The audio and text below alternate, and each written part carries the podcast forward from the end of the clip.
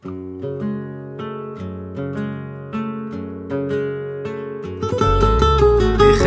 إن كل إنسان يشوف غيره بعين أحسان ونبدأ كلنا نسعى نرجح كفة الميزان.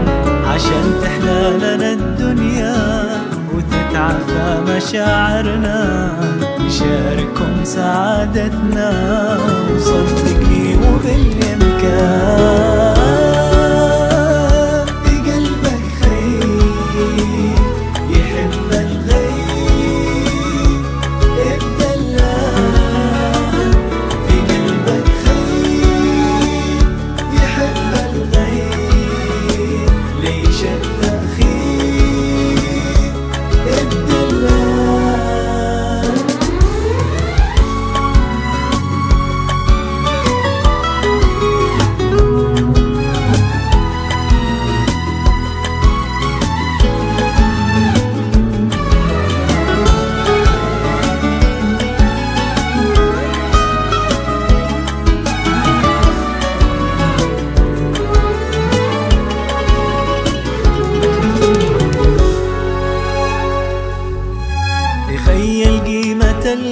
الكلمة لإنسان قد كبر همه.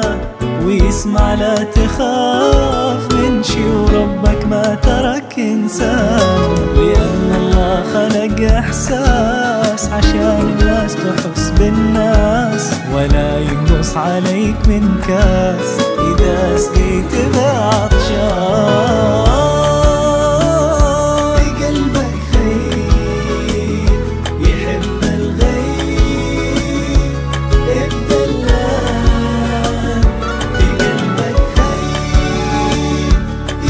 happen.